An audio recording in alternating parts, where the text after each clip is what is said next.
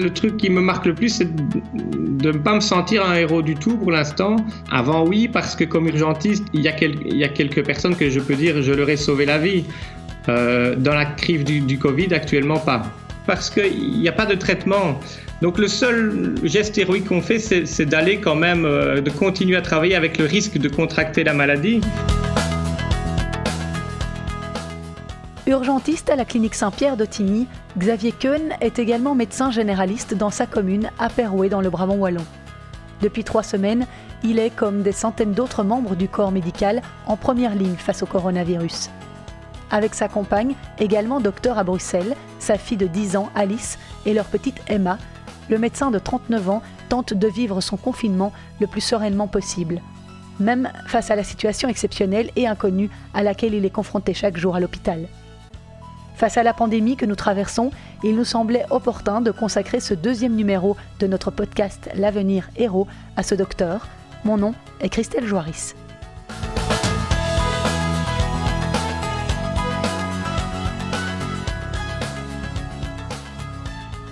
J'ai euh, une grande fille en garde alternée avec sa maman et euh, avec ma nouvelle compagne, une petite fille de un an et demi qui euh, parfois se retrouve seule à la garderie parce que parce qu'on travaille tous les deux. On, craint de devoir être dans les, semaines à venir si le pic euh, est à venir comme on l'annonce.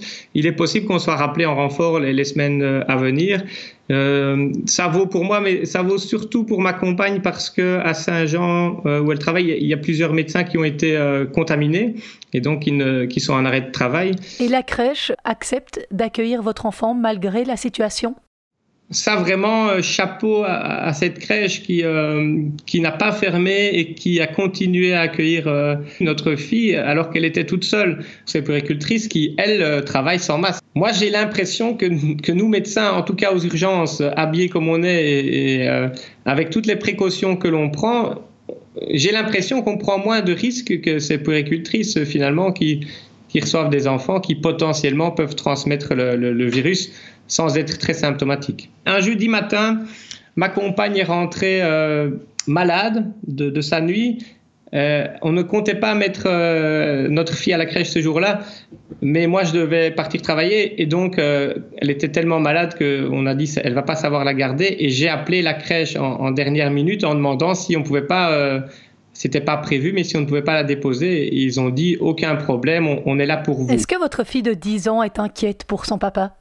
Si elle est inquiète pour moi, elle ne le montre pas en tout cas. Euh, J'ai pas l'impression qu'elle euh, qu soit inquiète.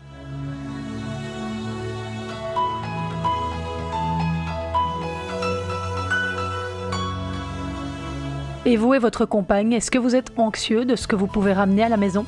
Les soignants, nous sommes bien conscients qu'on qu'on est évidemment plus à risque que ceux qui restent confinés chez eux parce qu'on on voit beaucoup de gens et, même entre nous, on continue à avoir beaucoup de contacts. Il faut quand même savoir qu'on a tous un masque chirurgical. Euh, dès qu'on rentre dans l'hôpital, on met un masque et, toute la journée au travail et même dans le bureau, on a notre masque sur le nez. Ça, c'est un peu euh, spécial, on va dire, et pas forcément confortable. On reste quand même assez protégé. Le, le risque était plus grand avant ou au début de l'épidémie quand on n'était pas prêt et finalement qu'on voyait les gens sans masque, euh, peut-être que les, contaminations ont été plus nombreuses à ce moment-là. La situation serait vraiment beaucoup plus stressante et désastreuse si euh, le Covid touchait aussi les, petits-enfants, en tout cas si le, le, le, coronavirus était grave pour les petits-enfants, ce qui n'est pas le cas euh, à l'heure d'aujourd'hui. On entend quand même qu'il y a des exceptions, même si elles sont rares, et on a parlé d'un bébé hospitalisé à cause du Covid à Otigny. Il y a eu un enfant qui a eu le Covid, mais il n'était pas en réanimation. De toute façon, à Outigny, on n'a pas de service de réanimation pédiatrique. Donc, si ça avait été grave, il aurait été transféré. Donc, je pense qu'il y a un enfant qui, qui a une bronchiolite, euh, probablement secondaire au, coronavirus, mais c'était pas grave au point de devoir être, euh, être intubé et mis sous respiration artificielle. Pourriez-vous nous décrire la situation dans laquelle vous travaillez quotidiennement? Actuellement, à Otigny, il y a deux étages remplis, donc on doit avoir, à mon avis, euh, entre 20 et 40 patients hospitalisés. Jeudi matin, par exemple, euh, on a eu vraiment un déferlement d'ambulances avec des, cas et on s'est dit, ça y est, c'est la vague, mais ça s'est calmé dans l'après-midi.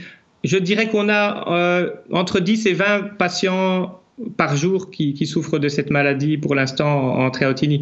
Il faut savoir qu'il y a un pré-tri. Hein. donc les médecins généralistes euh, s'organisent sous une tente de 8h à 20h et ils reçoivent les gens qui ne sont pas en grande détresse, donc qui ne sont pas venus en ambulance, qui peuvent venir à pied.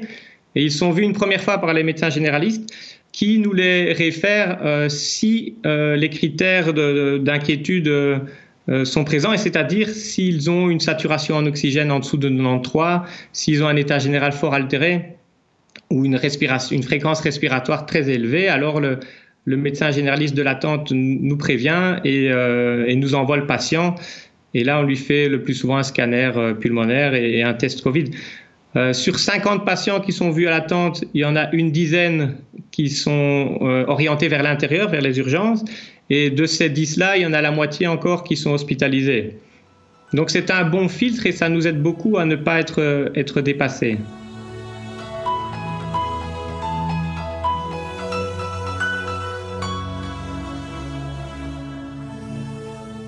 Est-ce que vous avez dû intervenir en urgence pour des cas de coronavirus?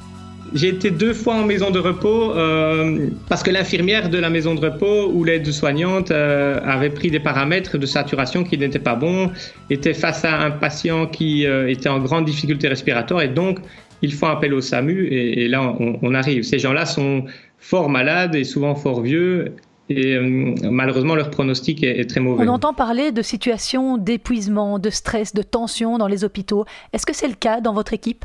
Sincèrement, l'atmosphère euh, reste plutôt bonne. Je pense qu'on a beaucoup de gens de bonne humeur et, pas trop stressés. Donc, euh, on se sent aussi un peu chanceux de pouvoir continuer à travailler, avoir une vie sociale. Et, finalement, on s'entend bien. Donc, euh, je ne sens pas une tension tellement élevée.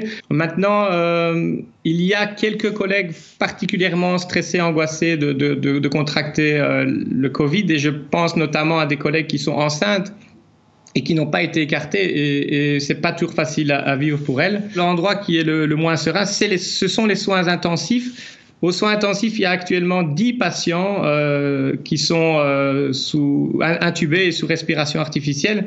Donc il faut savoir qu'une fois intubé, euh, le patient est transféré en réanimation et puis nous, on ne le voit plus. Les réanimateurs, ils sont eux, par contre, à mon avis, beaucoup plus touchés et plus stressés. Eux, ils ont à, à gérer ça. Euh, pendant des semaines, puisque le premier patient intubé, ben, il est là depuis trois semaines, toujours au respi. Et voilà, les, espoirs qu'il puisse s'en sortir ne sont pas très élevés parce qu'on sait les, statistiques. Et ça, je pense que c'est très dur à gérer pour les équipes de réanimateurs, étant donné que euh, tous les jours, c'est les mêmes patients et, l'évolution est très lente, voire défavorable.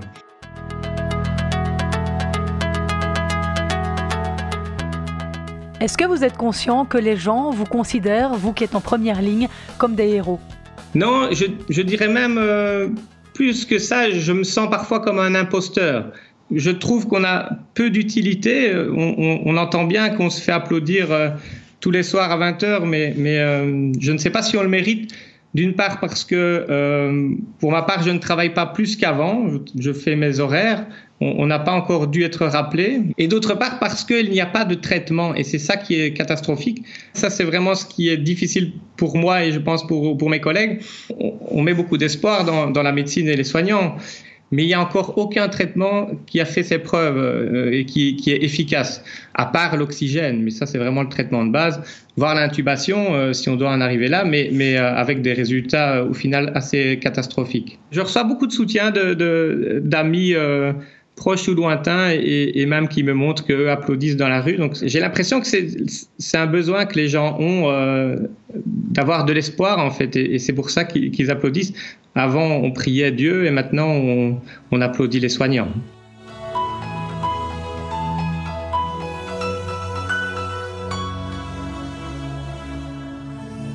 Comment accueillez-vous toutes ces initiatives citoyennes mises en place? Ça, c'est, ça, c'est vrai que c'est euh, assez impressionnant et ça fait chaud au cœur parce que euh, on est régulièrement livré euh, à Outigny, ils le sont aussi à Bruxelles, par des, restaurants. On reçoit des pizzas, on reçoit des, gaufres, les gens nous font des, choses à manger, des gâteaux. On a aussi énormément de messages d'encouragement, des lettres. et évidemment, ça fait plaisir.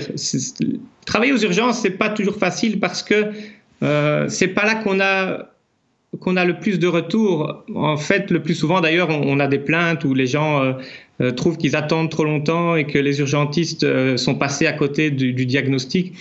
On a souvent, vis-à-vis des urgences, un a priori négatif et, ici, ça change. Voilà, pour une fois, on est à l'avant-plan et on reçoit les pralines plutôt que la maternité. Quand on vous entend, on a l'impression que vous êtes assez serein face à la situation. Elle ne vous traumatise pas plus que ça? Je ne voudrais pas être trop rassurant. Je, suis rassurant quant à notre capacité à encaisser la, crise. Je pense que les urgentistes sont habitués à vivre des traumatismes et euh, avant la, la crise du Covid, nous avons tous vécu des traumatismes importants. Je pense récemment à un suicide d'une adolescente sur lequel j'ai dû aller.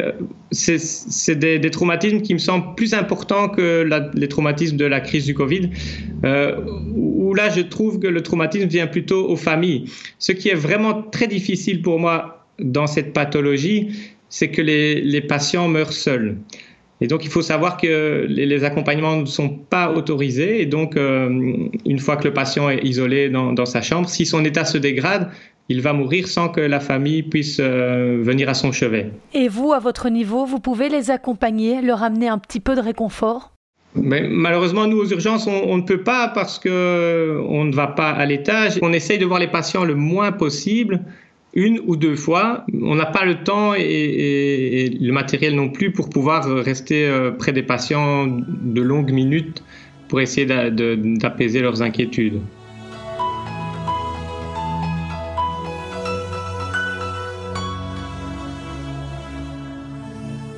Si vous aviez un message à faire passer à la population, que leur diriez-vous? Ben, je leur dirais, euh, soyez courageux, le confinement c'est difficile. Quand on est urgentiste, on est soumis à un stress et on a besoin d'exutoire. Moi j'avais le football, j'avais les, soirées entre amis ou entre collègues. Ça, faisait huit mois qu'on attendait de partir en vacances et là on voit que bon là c'est annulé. On est reparti, on continue à travailler. Euh, on n'est pas sûr de pouvoir partir en juillet, les, vacances suivantes. Il y avait les congrès.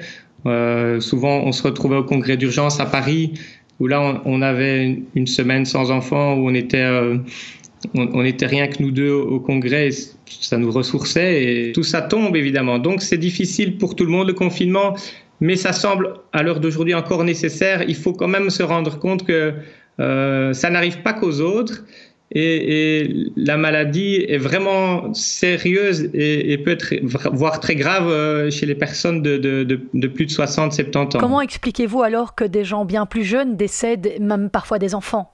J'explique ça par une. On dit que la première phase, c'est la phase virale et la deuxième phase, c'est la phase immunologique. Et l'hypothèse, c'est que le corps réagit trop fort à, l'agression virale en, faisant une inflammation trop importante au niveau des poumons, et en amenant alors euh, un, œdème pulmonaire euh, où on appelle plutôt un, ARDS. Donc à cause de phénomènes inflammatoires, les, les, poumons sont noyés. On sait que votre métier est particulièrement prenant. Qu'est-ce qu'on pourrait vous souhaiter pour les semaines à venir? J'espère partir en Italie. Ma compagne est, italienne et on devait aller en vacances dans, les Pouilles voir sa famille, enfin ses cousines, ses tantes. Euh, première semaine de juillet, donc euh, on est quand même très limite. Je, dirais qu'on a 50% de chance de ne pas pouvoir y aller.